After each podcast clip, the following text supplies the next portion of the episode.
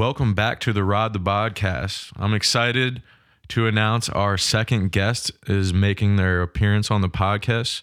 I'd like everyone to uh, welcome Jordan Betts to the podcast. Hey, Jordan, Canes how you fans. doing? Um, it, it, it's it's been a minute. Um, you know, it's been so long that I, I do feel like a guest at this point. I'm no longer your your host. Um, that'll be my moniker in future episodes. I think Michael let me get that title back. But for now, I'm a special guest. Next week, I will once again be your co-host. Um, Yep. That's my punishment for uh, missing about what seven straight weeks of recording. Uh, you're always the co-host in my heart, Jordan. Don't worry. Thanks, buddy. Um, well, it's great to be back. I, I've missed doing this wild times with, with work and, and traveling all over the place. Um, Yep. You know, thankfully, Duke basketball off to a great start and uh, really exciting times. Uh, although Coach Cutcliffe was great at Duke, I'm really excited for the Mike Elko era. Uh, so that's Yep. what's been keep, keeping me preoccupied. Uh, but let's talk some Canes hockey. Let's get to it. So, obviously, the hot topic right now, COVID 19. Uh, it's really hit the Canes hard here recently. We've got a, a large list of players that have either had it and are out of protocol or are currently positive and in protocol, starting with Bear, Pesce, and DeAngelo, all clearing protocol now. And then Lorentz, Staal, Cole, Jarvis, Aho, and Svechnikov all went over or went into, excuse me, protocol. Aho and Jarvis entering on the 12th of this month, and Lorentz, Staal, Cole, and Svetch entering on the 14th. You know, obviously the Minnesota game was postponed. As of now, it appears they're going to play tomorrow night versus Detroit.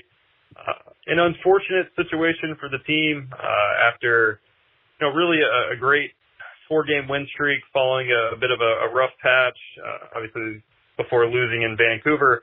In Vancouver, um, but then for COVID to hit, Aho goes down late scratch, and then followed by four more teammates uh, after that game really tough situation for the team. Uh, I think on a human level, you wish nothing but the best for these guys. I, I know uh, we we've all lived through this pandemic, and it, it's been been tough for everyone. I think the good news is they're all vaccinated. Um, every single one of them is reporting reportedly asymptomatic or uh, only has mild symptoms, and that's Aho. Um, they're going to be fine. These are well-conditioned athletes getting great care. Uh, we wish them nothing but a speedy recovery. I, I don't think this is a reason to panic, you know, other than, hey, what's that lineup going to look like tomorrow versus Detroit? Uh, obviously down uh, a number of forwards, uh, plus Ian Cole on the back end. Um, we're going to be okay. It, it's, they'll get through this in the next, you know, 10 days to two weeks. Hopefully we'll all uh, have no symptoms and get positive or negative tests soon. Uh, Mike, what are your thoughts? Yeah, obviously, we want the players to be healthy, right? And the good point that you brought up is that most of them are asymptomatic, and that's good news. And that's a sign of vaccinations and boosters doing their job. Um, so, on the health side, you don't want to see it, but you're happy to know that players aren't at least suffering, right? So, Right. with that being said, there's a lot of players out. The NHL announced we're playing tomorrow, and you look at lines and the cap situation and all of that. I don't know what our ability to recall will be, so it's it's kind of scary when you sit here and you look at it from a competitive standpoint, like what Right. the lines could be. And, and I know we, we talked about the lines uh, a little bit before we got on here, and I, I kind of want you to, you know, tell the listeners what we kind of came up with, really what you came up with, and I, I thought it made a lot of sense. But before we get into what the lines will look like versus Detroit tomorrow, I think more, uh, you know, at a macro level, should we even debate like the NHL with all these positive tests around the league has to be considering taxi squads, right? I mean, it, it is just Oh. getting ridiculous at this point. I, I know you mentioned the precedent was set earlier in the year where the Islanders were unable to, to use a practice squad uh, and didn't get games canceled, and now you know we're seeing games get postponed all across the league. Is that something you think the league should consider? Absolutely, something they can should consider. Do I think they will? Uh, I'm not. I'm not sure. They've seemed to like really foot put their foot down on the whole COVID situation. I mean, players that get COVID aren't aren't being paid for games missed. Like they they're very firm on if you get it, it's on you kind of thing. So I don't know. And just based on their positioning on postponing games, like you would think that when a team has six players go out with COVID in a short period of time with little ability to recall, that you would think, well, this is a massive competitive disadvantage. But the NHL has put all of the burden on each individual franchise. So I don't know. I don't I don't see it happening until it becomes worse than it is now. And who knows how much worse it has to get for them to even consider it. I obviously think it's a home run idea to do it, but who knows?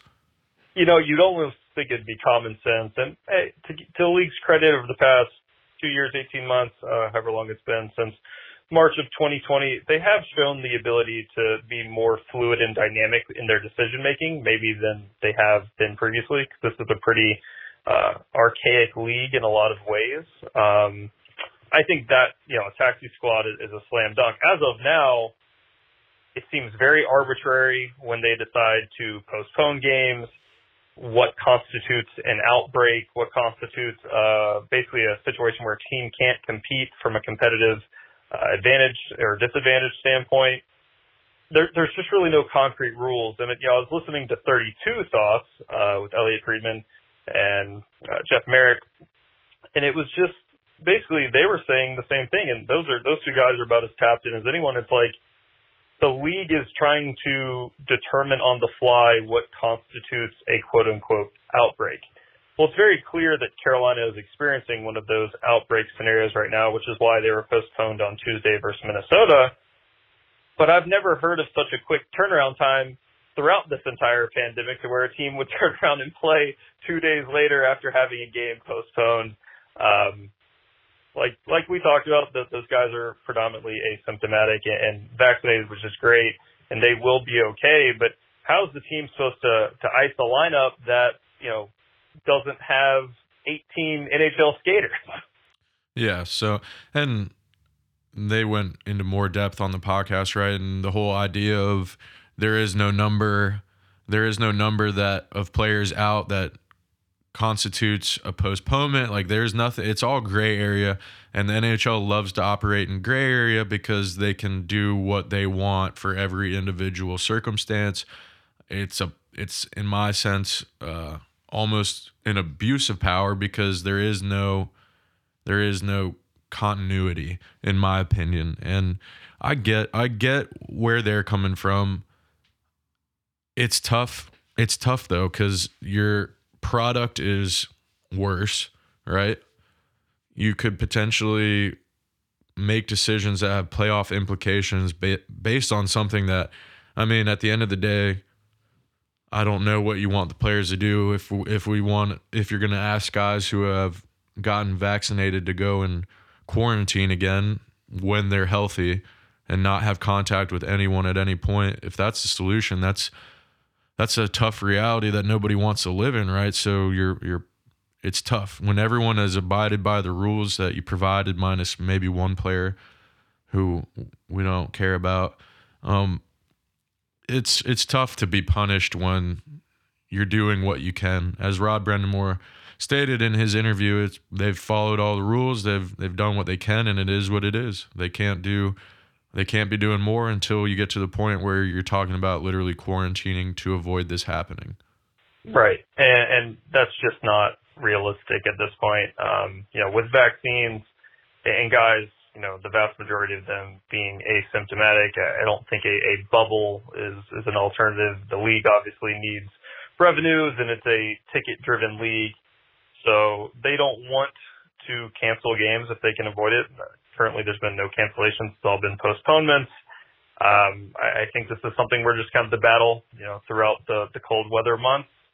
Um, as we've seen, this is a bit of a, a seasonal virus. So, in one sense, I understand that, that Gary Bettman and the league uh, like the autonomy and, opaqueness uh, of not having hard and fast guidelines, which I think in some situations is beneficial. I, I think as fans, um, and certainly the teams feel that maybe a little bit trans- more transparency would be beneficial. Um, but the league's goal is to just get to the finish line and hopefully have every team play 82 games. Um, they don't really care. It, you know, they're not going to punish you, uh, quote unquote, uh, because we follow the rules and all of the players are, are vaccinated. But um, they're also not going to do you any favors because uh, they're going to make sure those 82 games are played. Something we're working through um, adds a interesting element to the season. Uh, but we'll, we'll see how it's going. Fortunately, the, the Canes have kind of given themselves a little bit of a, a cushion with the um, great start. Obviously, second place in the Metro right now, but with the league's best win percentage, um, a lot, lot of positive things going on. Absolutely. And like with the current trajectory of COVID and everything going on and postponements happening, and there's bound to be more postponements in the future, when you look at the Olympics and you look at the requirements for if you test positive in China, what do, what do you think will happen with NHL players going to China? You know, the the league was obviously uneasy about going uh, even pre-pandemic. Uh, the league does not want the Olympics, does not like having the multi-week break right in the middle of the season and potentially having star players get injured uh, in non-NHL contests. There, there's no way to compensate the the franchises, and so it's really a, a net loss for the for the league. I disagree with that perspective uh, in the way that I think it's great to market the game around the world. Now, to to get back on track after that brief tangent, they made the concession in the CBA because the players really wanted to go. Now, with uh, the, the spike in, in COVID cases across the league. And as, as you mentioned before we started recording, the, the two to five week um, quarantine period, if you test positive when you're in China um, for the Olympics, there's almost no way the league goes. And if you're a player, even if you know this is your last opportunity to play in the Olympics, it's your first opportunity to play in the Olympics. It's just not realistic. And you know, say you're Team Canada, and the night before the gold medal game, you test positive. Obviously, hockey, NHL hockey games start uh, soon after that gold medal game, and you're tested positive. You are stuck in, you know, Asia, all the way around the globe, um, for a minimum of two weeks and up to, you know, five weeks. You know, what if you're stuck there for a month? I mean, what yeah. NHL team is going to be okay with that? And, and as a as a person being quarantined over there at, at a human level is, is not near the treatment that you would get over here. Access to resources, quality of life. It, it, it's a total loss. And, and although guys have the passion to be there, I think as soon as one guy got stuck in that situation, there would be instantaneous regret. Yeah, I, I totally agree with you. It's a unfortunate situation for multiple reasons. Obviously, you want the players to have the opportunity to compete for their country in the Olympics. Um, it's tough. I think that more, I think, I don't know if I could say more players than not, but I would think that it would be close to half of the guys eligible to even go are probably not going to want to go. And that's just, I wouldn't personally want to go that even with the opportunity to represent my country. And that, like, that's one of the highest honors that an athlete can receive. And, that's how you know how bad it is because to turn that down that's tough. And you know that a, a, a, large percentage and i don't i don't know we'll just have to see what happens but you have to think that a large number of them are not going to want to go. And that's unfortunate because you look at what sure. china has done for the nba right in their market um, china's a huge market. If you can get hockey going in china uh, you look at what it did for the nba it, it could have the same effect for the nhl having NHL guys over there competing in the Olympics could only help grow that market. So it's unfun- it's unfortunate top down. So uh, it is what it is. Yeah, it is. Uh, you know, it, it would be very hard to turn down the opportunity to represent your country. And I, I know when I was hearing about these discussions uh, during the CBA and even earlier this season, I was like, heck yeah, like I'm going. If I have that opportunity, that's awesome. You got to do it. There's so much pride in doing it. But with the stipulations that we've learned regarding quarantines over there, and with just this, the spiking cases, which is common in the in the winter months, it it becomes less and less plausible every day. And to a man, I'm sure, although they won't admit it publicly, if you, you want to go, you know, if you're one of those players that still wants to go, uh, you have to know that this maybe isn't the best idea for you, your career, or your NHL team. Yep, I agree. I agree. Let's hop into uh to upcoming games and let's talk about the lineup a little bit because starting with tomorrow's game against Detroit, the Canes have seven games between now and the end of the year. Um, when you talk about Aho and Jarvis, the earliest I believe that they can be out of protocol is the 22nd, and it may be later than that. And for the the rest of the group, Lorentz, Staal, Cole, and Svetch, I believe the earliest that they can be out is the 24th, based on the 10 day metric. And I'm the the area is a little gray there as well. So I don't know if those are definitive dates. A little gray. yeah, so I don't know if those are definitive dates, but you're pretty much guaranteed to have no Aho and Jarvis for a minimum of four of those games. And just based on the concern of flying them back for the holidays, I would think that they're likely out up till the holidays, which is five of the games, and then that the same for Lorentz Staal, Cole, and Svetch. You may be missing all six of those players for a minimum of your next five games. Yeah, and that puts it, your lineup sounds, into it, a very uh, right now. It really sounds like it. And obviously, impact players throughout that group. Um, it's like it went through the defense, and now it's going through the forwards. Um, I, I would think the first time we would see many of these guys will be the 27th versus Florida, and that's if they yeah. clear protocols as quickly as possible. Um, obviously, going to be dramatically different, but we teased this earlier in the show. Uh, Mike, kind of give us what you think the lines could tentatively tentatively look like uh, tomorrow night versus Detroit. Yeah, so we'll we'll start we'll start on with the forwards, and you've got Trocheck as your healthy number one center. Aho and Staal are both out, so he automatically would assume that role of number one center. Um, Turbo and Nino are both healthy, so it's most likely that we'll see a lineup somewhat akin to that. I would think it would be Nino, Trocheck, Turbo. Um, the the second line is where it starts to get interesting. Do we see any Necas at center this year? Now would be I was a ask time. If we saw uh, any Turbo at center this year.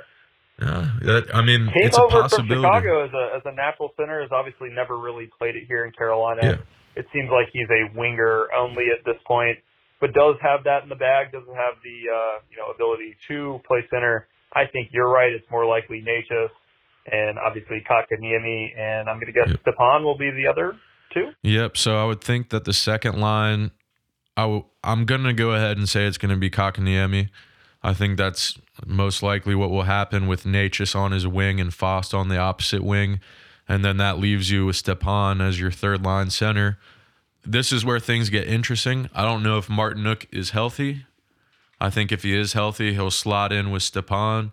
And then I would project that there's a good chance that Smith ends up playing some forward just based on yeah how depleted the forwards are right now.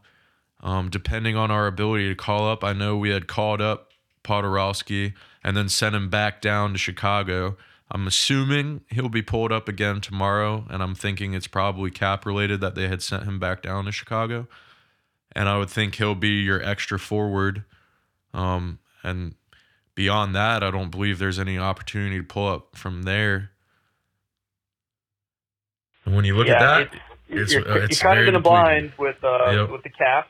Um, it, it's not the uh, the most potent lineup. Um, I, I know we've been critical at times of, uh, even though he's our guy, we've been a little critical at times at Rod for, you know, the quote unquote blendomatic of lines and kind of overslotting and or underslotting certain players.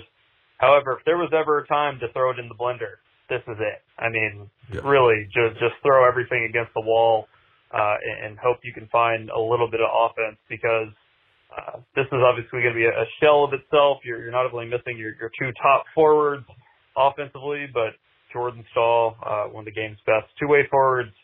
It, it, it's going to be interesting. I, I think the one saving grace is the upcoming schedule. Those five games that we you know, referenced, they're they're not the most daunting. Um, you know, Detroit's played better than anticipated this year, but I, I still don't think that's a team that that strikes fear into your hearts by any means. Uh, the Kings playing better this year, but still in the first. You know, I, I'd say the rebuild's kind of over, but then kind of the first year of trying to build something. Uh, Nashville uh, seems to be stuck in neutral. Uh, Boston's having a down year and, and, and a really bad Ottawa team who Carolina did lose to um, earlier this uh, month uh, at home, but those five games are manageable, but I, I I'd imagine the uh, the Blendomatic will be running on high. Absolutely. Games. And the the thing that would concern me is that if you're not able to roster 18 skaters for all these games, you have 3 games in 4 days starting tomorrow and and by tomorrow I mean the 16th. Um and that's that's you're asking for a lot. Slavin's been playing 30 minutes a night lately regularly. Um, now you're going to be asking forwards to skate at a much higher rate than they normally do, and you're also asking them to play a lot of games in a short period of time. Um, that is my Mike, main concern. Well, let me. You you made a great point that I didn't think about talking about Slavin's ice time. Does his usage right now give you? Hey, he's a well conditioned guy, you know, superb athlete, great defender this is usage right now, basically playing 30 minutes a night for the past week plus. Does that worry you in April and into the playoffs? Uh, I mean, that it's almost like you see a pitcher break down throughout the year. And al- although sure. he's quote unquote got his stuff right now, you know, he's throwing 100 miles an hour to use a baseball metaphor. You know, could you see the the velocity tick down? Could you see Slavin's you know foot quickness and just when you get fatigued, you get out of position a little bit more. And he thinks the game so well, so he can augment that. But you gotta be a little bit concerned, right? I mean, this this you can't just ride a guy this hard this early in the year and expect him to be the same five months from now.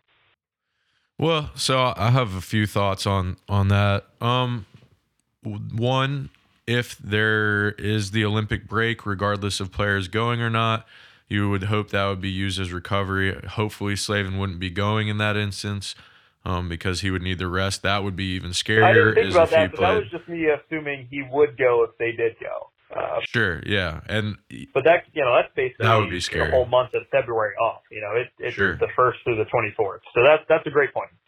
Yeah, it would be very scary to me if Slavin played thirty minutes a night for the next month and a half or we'll call it a cumulative month and a half, and then basically bled right into the Olympics, which then led right back into an onslaught of games. That would be scary. I will say this it's not totally out there to play your number one defenseman 30 minutes. Uh, you don't want to do it every night. And hopefully, now that we're back to a healthier defensive lineup, that won't be the case. Um, I wouldn't want to see that 82 games a year. I don't mind seeing it 20 games, 15 games, but uh, the the more wear he gets, and if you tack on a deep Olympic run with Team USA, that would I would start to be a little concerned about what his legs will be like come round one of the playoffs. Right. Okay. I just was generally curious uh, on your opinion, uh, especially since you guys are doppelgangers. So um, no one would know better than you. Um, oh yeah. with um with the Olympic break, and this is I brought up the schedule. It's totally speculative right now. If they do not go to the Olympics, what are they going to do with a 24 month or 24 day window where there's no NHL games scheduled? Any idea there? I mean, would that mm. be used to make up these postponement games? Like, was is that when they would play Minnesota? Um, yeah. We I, I don't have any intel on this. I, I just thought of it looking at the schedule of like that. You, you can't have a basically a month break in the middle of a pro season. But all the arenas are booked, so it's not like they can just move it up either. Yeah, it's really interesting. I think that the first thing that would be done is the postponements. I think that would be managed. Um, the sooner they figure out whether they're going to the Olympics or not, the better. Because I don't, I would think that you would be able to move around some games that weren't conflicting dates and stuff like that, I think you could maybe take out some back to backs and as long as there weren't conflicts with scheduling and arenas being uh, rented out and whatnot. I think you could potentially throw a game a week or maybe if you're lucky, two games a week and just make the the, the rest of the season a little less daunting. The logistics of that are an absolute nightmare and the closer we get the closer we get to the actual date, the less likely it is that anything happens. And that's just to me it's You know, I, I don't I don't even know what to think of it. No, you- you're totally right. If they're going to make a decision, they need to do it sooner rather than later.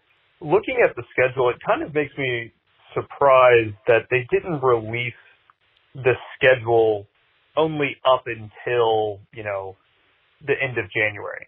And basically have, here's our schedule with the Olympics and then without the Olympics. Um, but looking at it now, you're right. It's just, it's very weird and it would probably start with makeup games. Um, but the good news for, for Canes fans is, you know, March, April are, are loaded with home games. Um, April a little less so, but, uh, you know, basically five or six Thursdays in a row at PNC Arena.